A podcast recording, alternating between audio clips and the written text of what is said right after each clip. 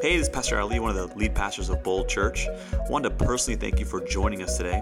If you want to stay up to date with Bold Church, if you want to find out when our next gathering is or how to live stream an event, head over to bold.church. Enjoy the message.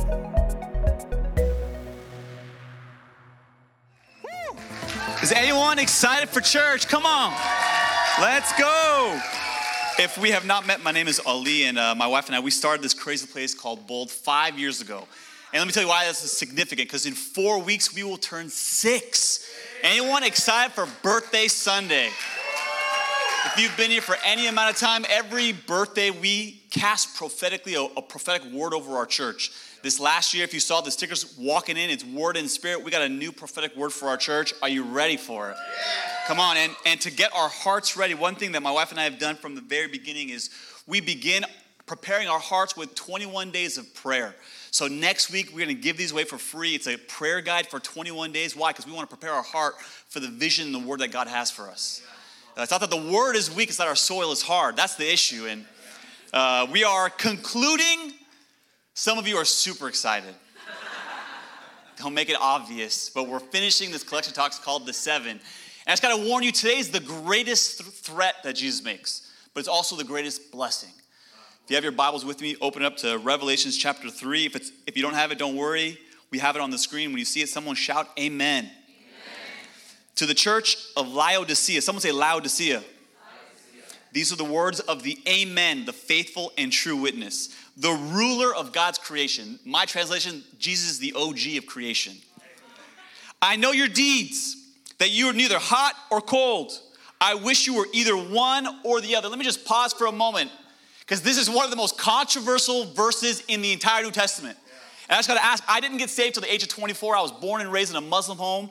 And so many of you, you were raised in church. Anyone grow up in church? Anyone, keep your hand up. If you went to youth group as a little kid, this verse was used as a weapon against you. Let me just tell you. You, are, you still have trauma over this verse because your youth pastor says, hey, don't be cold, be on fire for Jesus. And let me just tell you, he was an idiot, okay? And I'll tell you why that is the incorrect translation and interpretation of that verse. And, it, and Jesus continues. So because you are lukewarm, someone say lukewarm. lukewarm. Neither hot nor cold, I'm about to spit you out of my mouth. Praise the Lord Jesus. You say, I am rich, I have acquired wealth and do not need a thing, but you do not realize that you are wretched, pitiful, poor, blind, and naked. I counsel you to buy from me gold for those who are Spanish speaking, oro, refined in the fire. Got Duolingo downloaded on my phone. I'm getting better. Come on. So that you become rich and white clothes to wear, so that you can cover your shameful nakedness, and salve to put on your eyes, so that you can see. Those whom I love, I rebuke and discipline. Let me just speak to all the millennials in this room who hate performance reviews, who get triggered when your boss corrects you, God disciplines those he loves. If he's not disciplining you, you ain't part of the family. So be earnest and repent. Here I am. Another one of the controversial verses. I stand at the door and knock. If anyone hears my voice and opens the door, I will come in and eat with that person, and they with me. To the one who is victorious, I will give him the right to sit with me on my throne. Woo, what a promise. Just as I was victorious and sat down with my Father on his throne, whoever has ears, let them hear what the Spirit says to the church. Now, if you're new to us, with us today, you know that you don't know this, but for the last seven weeks, we've had a theme song for every church that Jesus speaks to. And today is no different. I had a choice either Humble by Kendrick Lamar or this song. And my wife begged me not to do the Kendrick Lamar song even though I was convinced this morning I should switch it last minute. I'm telling you, you've never heard the song, but it goes perfect with this sermon. Are you ready? Let's, let's listen.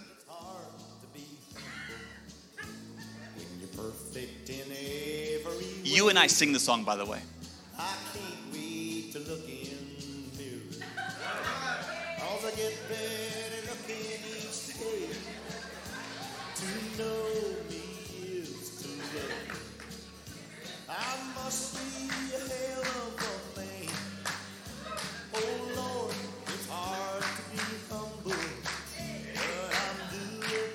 Come on.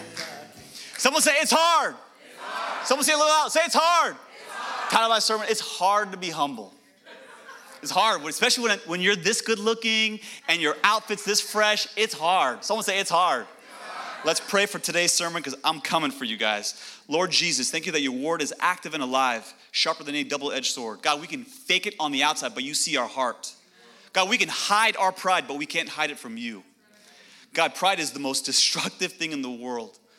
It corrupts the inside and then it corrupts the outside. God, convict us today because every person in this room has this issue. Every person in this room is not humble like you, Lord. You are the humble one. You're the one that left heaven. You're the one that was a king that became a baby. You're the one that laid your life down, not for your friends, but for your enemies. And we're grateful, Lord. And we didn't just come in here to get some information, we came here to get transformation. We didn't just come to study you, we came to experience you. Speak to us this morning, Lord. Reveal yourself to those who don't even believe in you this morning. That God, you're not a God to just be studied and learned about, you're a God to be experienced. And if you believe that everybody said, everybody said, you just Jesus a round of applause this morning. Come on.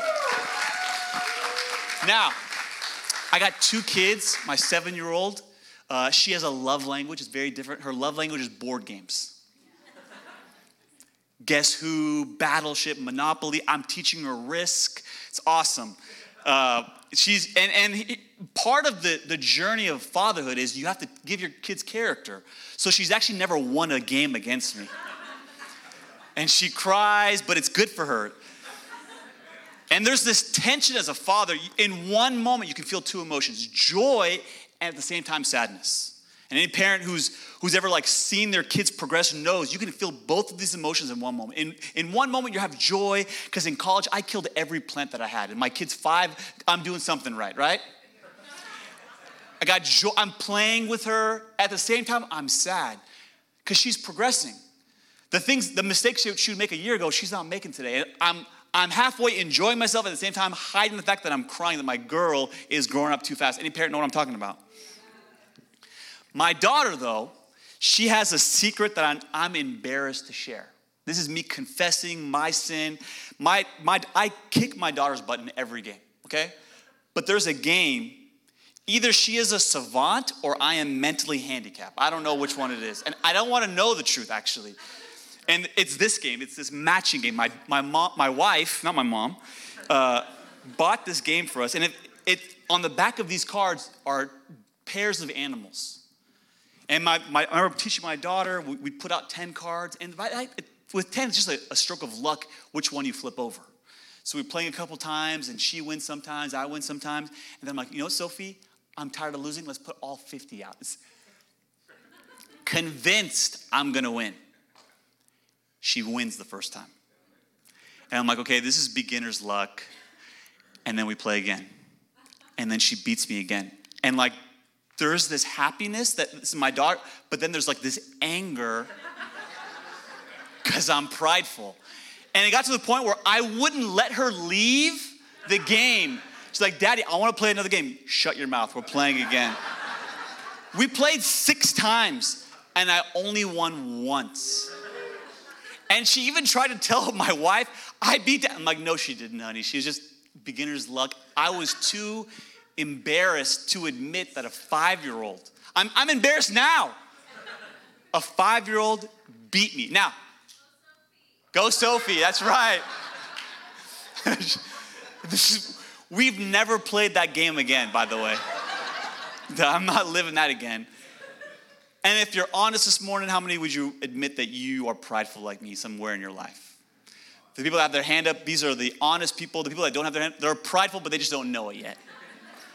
And this is the problem with the church at Laodicea. They're prideful. See, pride is, an, is not an external thing, it's an internal thing.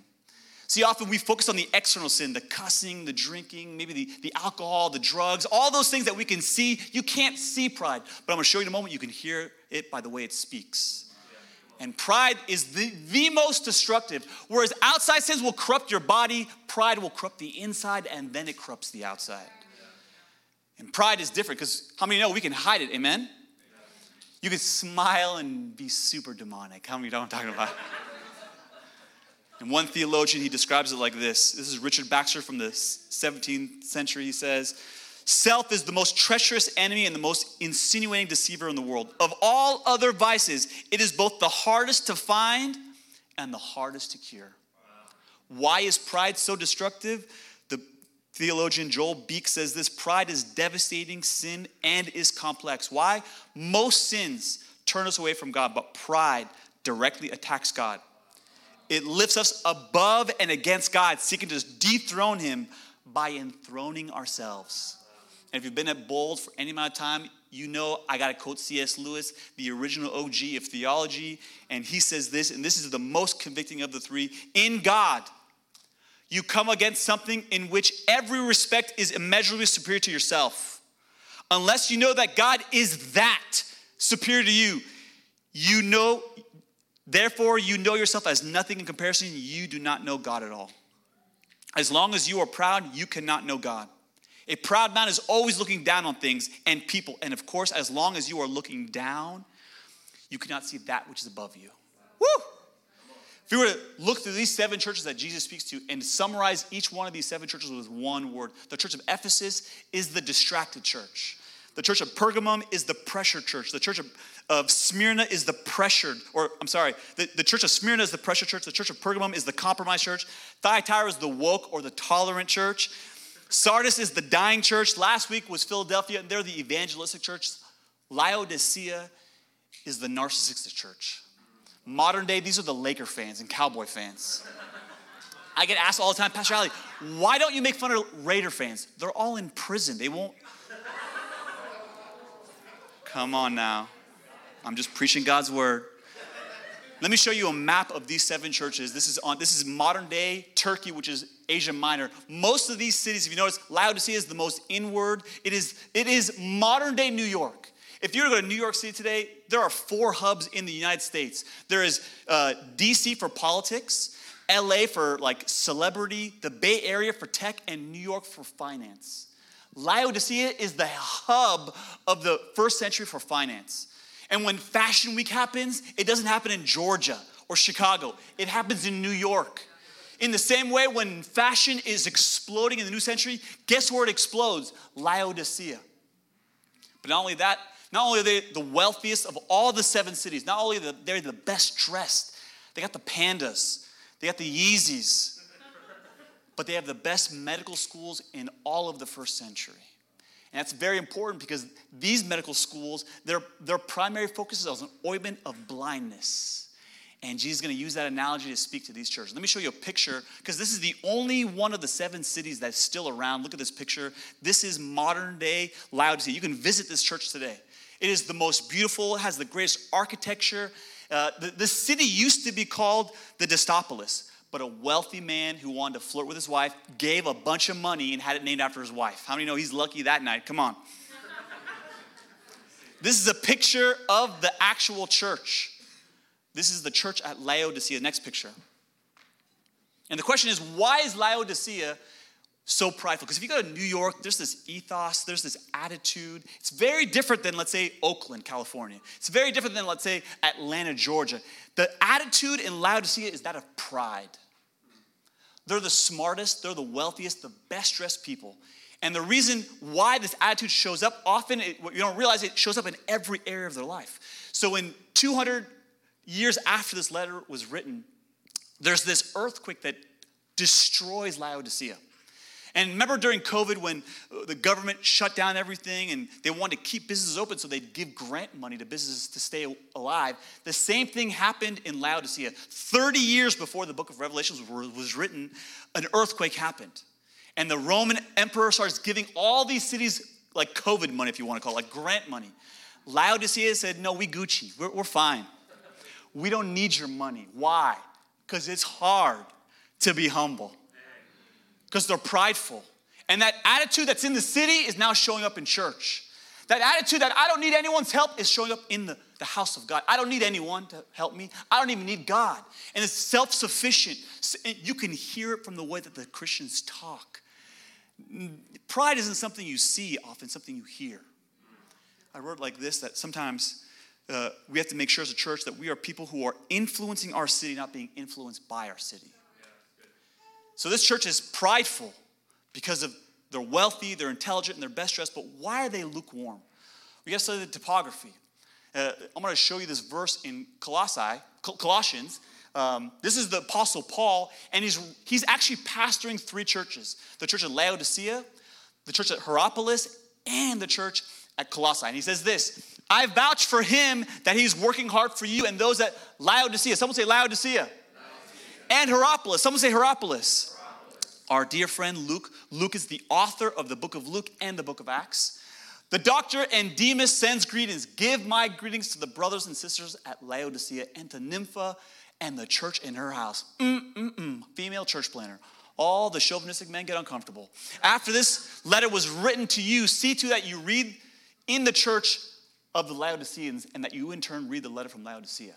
So Paul writes this, this letter, Colossians, to Colossians, says, when you're done reading it, send it over to that city next to you, Laodicea. And then when they're done with their letter, read their letter. And the question is, where is their letter? It's gone. God didn't save it for some reason. And but the key is I want to show you this picture to understand the topography. If you look at Laodicea, next slide. Laodicea is 10 miles north of Colossae. Colossae is known for their spring water, ice cold, refreshing water. You ever have a brand new Pellegrino and you're parched? It's like, ah. That's the water of Colossae. Before Pellegrino was, Colossae was that water. And so because Laodicea, Laodicea is so bougie, they don't want to DoorDash this, this, this water to them. They build an aqueduct from one city to the next because they don't want to travel 10 miles. They want that cold water coming to them. The problem is, it doesn't travel fast enough. So, what's cold in Colossae is now lukewarm in Laodicea. Now, the next city is Hierapolis, which is five miles north of Laodicea. It has water, but different kind of water. It's hot spring water. Anyone ever been to a hot spring before? It smells like sulfur. It's, it kind of stinks a little bit, but it, the water in most hot springs is healing in nature. Makes your skin soft. It, it, it has herbal remedies for, for your skin. And, and so the, the Laodiceans are like, we bougie. We want this water too. So they build another aqueduct, one from Hierapolis to Laodicea. But the same problem happens. What was once hot is now lukewarm. And the problem is your youth pastor doesn't know how to read the Bible. So he says, I want you to be hot or cold. I want either to hate God or love God. Either be all in or leave the church. And that has nothing to do with Jesus saying. He's using both hot and cold as two positives. See, you can be a cold Christian, you can be refreshing in a very dry place. You can be in an environment where everyone is discouraged and you bring life and encouragement to them. And there's power in being the one person who's hopeful, the one person who's encouraging. Everyone else is gossiping except for you, and people love to be around you. It's okay to be cold in Jesus' name. At the same time, you can be hot. That, that when others lie and steal at work, you don't. There's a purity to your walk with God. And Jesus is speaking to this church saying, You're not hot, and you're not cold, which are two positives. You're lukewarm. You're worthless. That's what Jesus is saying. So you could send a youth letter to your youth pastor and say, I just learned what the Bible says, you're wrong. Andrea Lee, this theologian, she says, self sufficiency is the code word for pride. This kind of pride thrives when it can hide behind safe words. See, the Laodiceans, they weren't refreshing to their culture and they weren't purifying to the culture. They were just lukewarm, which is the essence of pride. Pride, it sounds like this I'm a self made man. I'm an independent woman. I made this business. I bought this house. I made this car. I, everything in my life is because of me. You hear pride before you see pride. Which is why Jesus says these words in Revelations 3, verse 14 to the angel in the church of Laodicea. These are the words of the Amen. Someone say Amen. amen. And the faithful. Someone say faithful and true witness and the ruler of God's creation. Jesus' answer to the pridefulness of the Laodiceans is to give them a theological lesson of who the Trinity is. See, when Jesus is saying he's the Amen, he's saying, I'm the one that completes you and fulfills you. You're not the one who put the universe in, in order. You're not the one who put the stars in the sky, the, the Nemo in the ocean, and Simba in, the, in Africa. I did that. I'm the Amen of heaven, not you. And then he says, I'm the true and faithful and true witness. You don't define truth. We hear that in our culture sometimes. That's true for you, this is true for me. What Jesus is saying is that prideful. Because you didn't create truth, you don't define truth, and you can't make truth. I define what truth is. And then he says, I am the OG of God's creation. This is the clearest example of Jesus, super clear, saying, I'm God. I'm not a prophet, I'm not a good man. Creation didn't create Jesus, Jesus created creation. The preacher's commentary says this it says, Jesus Christ is prior to the creation and the mystery of the holy fellowship of the triune God, the created order, has come into being because of Jesus Christ. He is the very word, the very decision of God by which the created order has come into existence. Why is Jesus flexing on the church of Laodicea? You have to understand why, because it's pride. I word like this pride is always a direct assault against truth concerning Jesus. Anytime you find someone prideful, they think they're better than God. They, they, think they're, they're greater than God. They, they, they bring something to the, to the equation that God is. And this is, this is what, how prideful people talk. When, prideful, when we become proud, we become our own amen. When we become proud, we become our own faithful and true witness. When we become proud, we become the self originator, the seat of our creation, the seat of our destiny. I'm a self made man. I'm an independent woman. I made this business, this house, this car. It's all because of me. Three things about pride. Number one, pride refuses to acknowledge God's greatness. It refuses. All you look at is what you contribute to the equation. I went to school, I got good grades, I got this promotion, I went to LinkedIn and got this job. It's all because of me. And God would look at you and say, Who gave you oxygen? Who gave you those legs? Here's a better question Did you pick your parents or did I? There's actually a scientific study that most successful people in our culture, it is completely random. In the early 70s, late 60s, there was one high school in America that first introduced computers to high school students. It's the first high school in America. And there were 12 students in this program. One of those students would take this computer science class. First of the 12 in America, he would go to form the largest software company in the world. His name was Bill Gates and his success was completely out of his hands. See, pride says, I'm the smartest person in the room. I made this. And God says, No, no, no. I, I decided when you're born and where you're born. Pride refuses to acknowledge the goodness and the sovereignty of God. Second thing, pride causes an overestimated value of ourselves.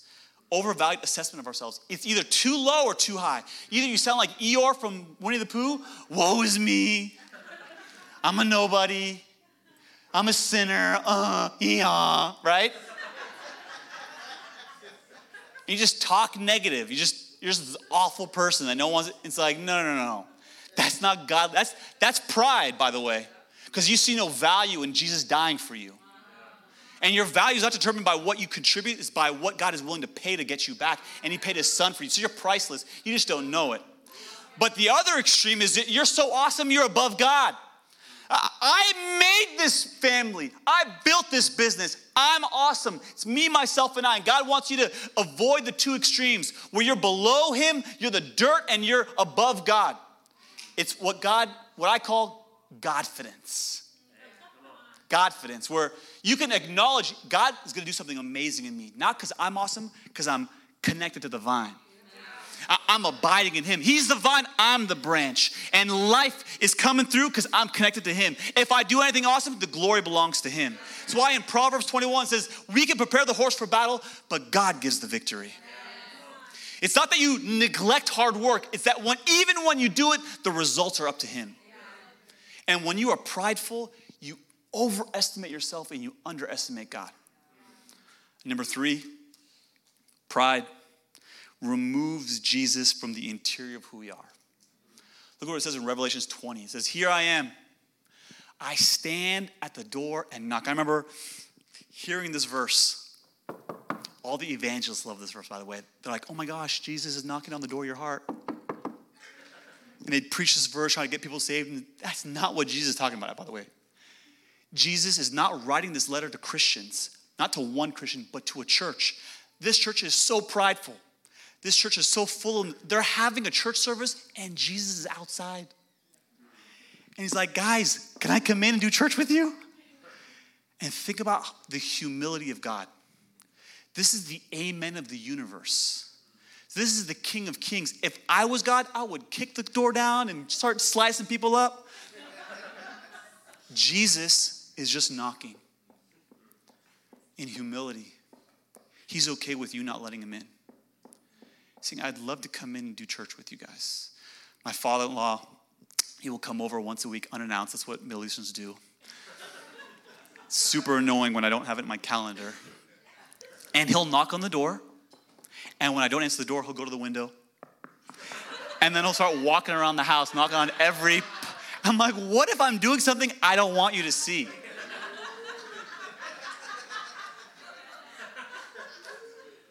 I didn't say it. Jesus is literally, I could just see Jesus knocking on the door, and the church isn't open, and then he goes to the window goes, Guys, I just want to come in. How do we deal with pride? Because all of you raise your hand, and if you didn't, your heart raised your hand for you. We all deal with pride. For me, it's when I'm playing matches with my five year old. For some of you, it's at work. For some of you, it's in your marriage. For some of you, it's with your relatives. Some of you, with your neighbors. We all have pride. How do we deal with it? Now, maybe some of you have heard this verse by C.S. Lewis, and it's great, but it's not very helpful. Jesus, C.S. Lewis says this humility is not thinking less of yourself, just to give yourself less. Sounds pithy, right? You don't know what to do with that though. And Jesus wants to give us a three step antidote on how to deal with pride. It's right here in Revelations 3, verse 18.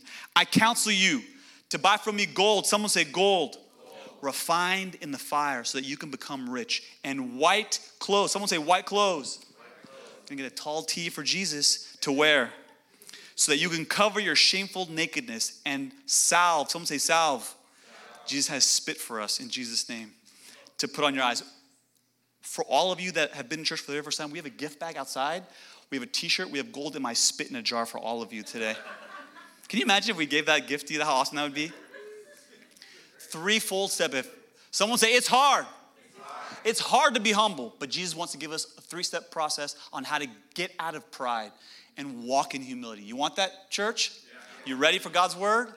Here's the first thing you gotta do. Number one, there must be a change in security. There must be a change. There is something that you lean on that gives you confidence, that you get your value from, your worth from. For some of you, it's your business. For some of you, it's the car that you drive, the clothes that you wear. Maybe it's your good looks, it's your six pack, it's your home. I don't know what it is. Maybe you're in school, it's your grades. There is something that you boast about. That when people say, Who are you? the first thing you do is you pull that out. And Jesus is saying, Man, Laodiceans, you lean on this gold. I know you're wealthy. I know you, you have a large 401k, you got crypto and stock and all these other things, but the security of that money ain't gonna provide you what you need in the long run. That, that the security is lying to you. That's why I love Ephesians chapter 2, verse 8. It says this For by grace you have been saved. Someone say grace. Grace, grace is different than mercy. In a court of law, if I, let's say I broke the law, I went 100 miles an hour on a 25 zone, my ticket would be $1,000. Mercy would cancel the debt. Grace is better than mercy. Not only would grace cancel that, the, the judge would give me $1,000. In the, in the kingdom of God, God did not just forgive your sin, He blessed you. For those of you that are new to Christianity, you don't have to achieve salvation. You receive it. For it is by grace you have been saved through faith. Someone say faith. It's through faith alone. We believe in Jesus. You, everyone in this room falls short of the glory of God. All of us are prideful. It is not of yourselves, it is the gift of God, not by works. Someone say works, so that no one can boast. See, in the first century, especially in the church of Ephesus and most of Asia Minor, Roman Empire was constantly on this expansion mission, trying to expand their kingdom. And if you part of our church, anyone part of the dream team at Bold Church, come on. Repeat after me. This this tribe. Come on, we got we get loud in this church. And an hour before church, we are outside getting hyped because it's never just another Sunday. The Roman Empire would do the same thing. They would get together and instead of glorifying God, what God, they would glorify themselves. Our army is bigger than their army. Our king is better than their king. Our weapons are, and they would boast about their goodness and strength. And that attitude came into Christianity because Christians begin boasting about their church attendance, how often they read the Bible. And they begin to think that their works is what got them saved. And Paul's saying, Bro, you fall short. There's no boasting in Christianity. My question for you this morning is what do you boast about? Is it your career? Is it your job title? Or how much money you have in the bank? Where do you get your security from? Because Jesus saying, man, you, you think you have so much, but you have nothing. Trying to get your security from this business, this bank account? Sell that gold because it will never give you, buy gold from me. That's what Jesus is saying. If you want to get rid of pride, the first thing I do is get rid of this false sense of security from some external thing. It can only come from the true riches in Christ. Number two, there must be a reorientation of affirmation. Counsel you to buy from me gold refined in the fire. That's the first one, so that you can become rich. And white clothes to wear. We're going shopping in Jesus' name. What is Jesus talking about?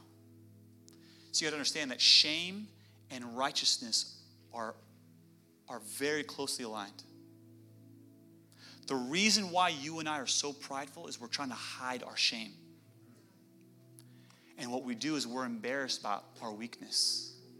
We're embarrassed about if people see us for who we really are, they won't love us. So we put a mask on and present this picture of this self to the world because we don't want to be seen as weak, as less than. If you look at most people who are addicted to narcotics, it's more, listen, it's more than just getting high. They're dealing with pain. They're trying to numb the pain. And pride is the same way. We're like this pride is the drug used to hide the pain of my shame. And where drug addicts will tap on that cocaine Prideful people will tap on that to hide their shame. Flexing. Look at me. And God says, You want to change? You want to be a different person? You want to be humble? You got to change your clothes. And He's been trying to change our clothes from the first page of the Bible. Look at this. This is Genesis chapter 3. Adam and Eve, the Bible says in Genesis chapter 2, they are naked and unashamed. You know why your spouse wants to turn the light off when she changes in front of you? Because of shame. And Adam and Eve never turned the light off when they were around each other. And then sin entered the picture. And it very clearly says that shame entered the world.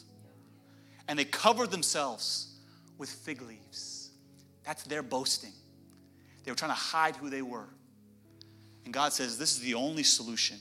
And God made garments of skin. He took an innocent animal that had done nothing wrong, and it died in their place. And they took the righteousness of that animal and clothed them. This is the first declaration of the gospel, by the way, in the Bible.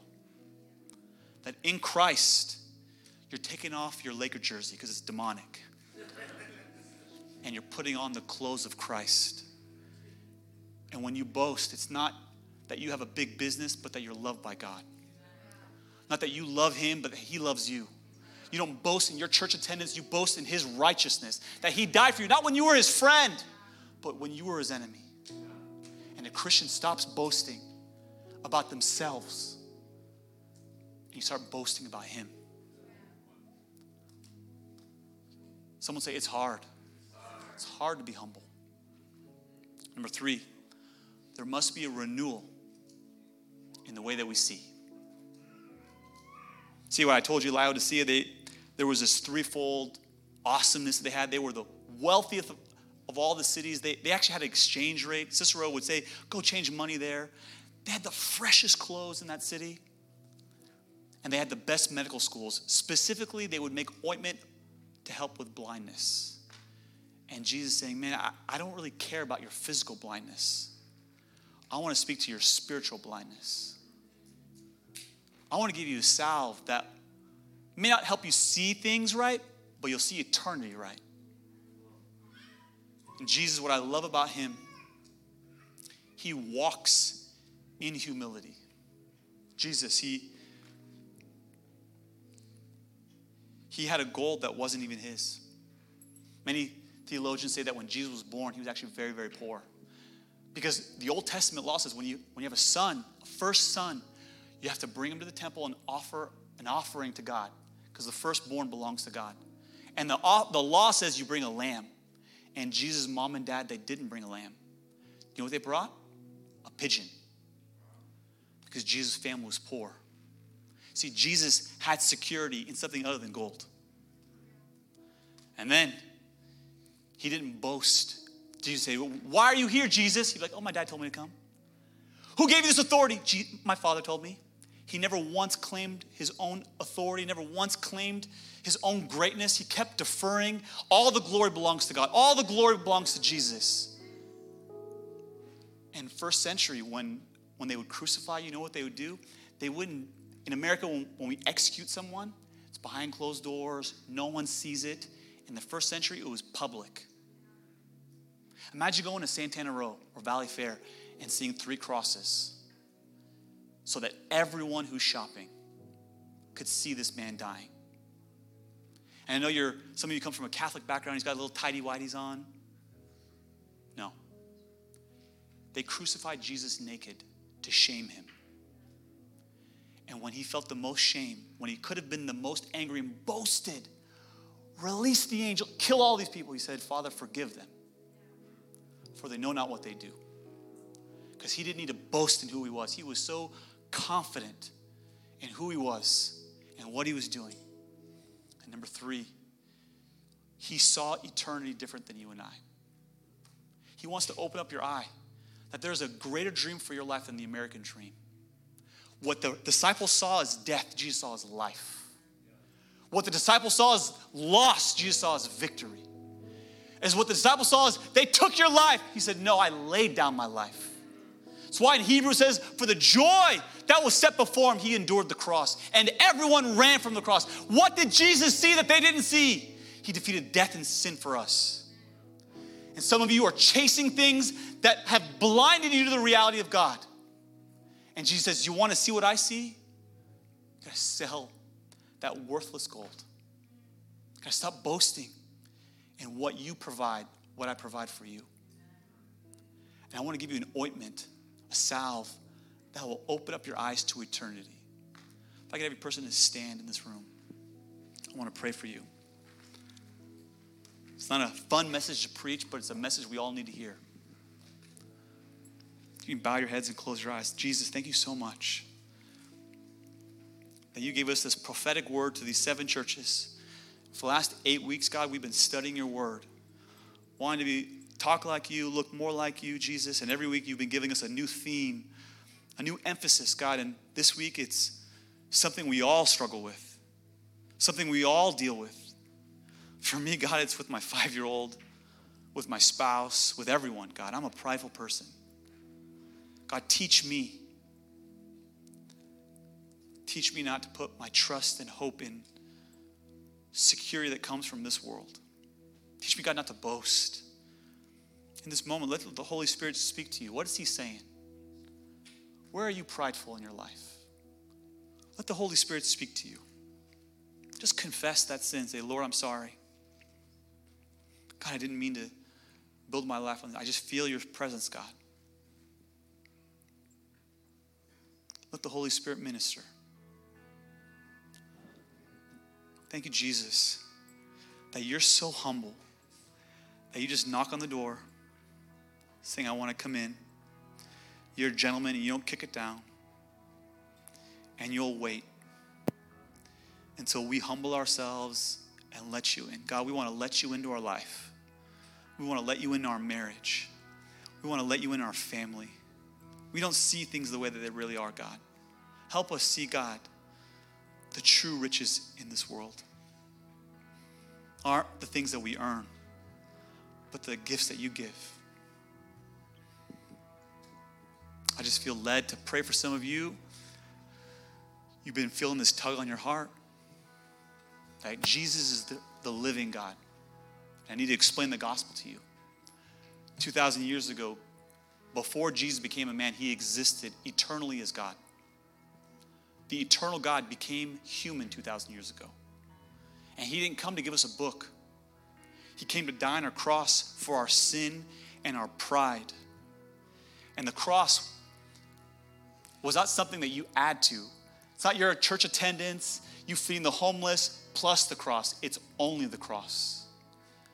Only his sacrifice for your sin is enough. Forgiveness is not achieved, it's received. And Jesus loves you enough that he sent, God the Father loves you so much that he sent his son Jesus to die for you. And he wants to give you this free gift. It's by grace, it's not by works. We all boast about something, but when you meet Jesus, you boast in what he did for you. And with every eye closed and every head bowed, I want to pray for some of you because this is a holy moment. Some of you in a moment are going to pray for the very first time to receive Jesus, your Lord and Savior. You've been feeling this tug on your heart. I want to count to three. And if that's you, you feel this tug, I want you to shoot your hand up. I'd love, be an honor to pray for you. One, two, three. Just shoot your hand up. I see your hand over here. Amen. I see your hand over there. Amen. See your hand over here. See your hand over there. See your hand over there. I want everyone to pray this out loud. Thank you, Jesus, that you're so humble, that you left heaven for me. You're so humble that you died on a cross for my sin. I repent. I turn from my sin and I turn towards you. I give you my sin. Now give me your life. Give me salvation. Give clothe me with your righteousness. I want to walk with you all the days of my life. And everybody said, Amen. Can we give it up for the hands that went up? Come on. We're going to press in in a moment.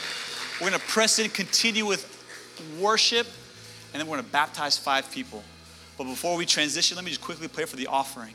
God, thank you so much that in the most unchurched region in the entire country, we're seeing people come left and right every single week receive you in Jesus' name. That we're not looking with our eyes, we're looking with our eyes of faith. That you are still a living God. You're still saving people. You're still doing miracles, God. You're not done with what you want to do. It doesn't matter what the media says, it doesn't matter what the news says. You're the living God. And you're not done until you say it's done. You're the amen of heaven. And we bring our offering as an act of worship to you. And everybody said, Hey, thank you again for listening to today's message.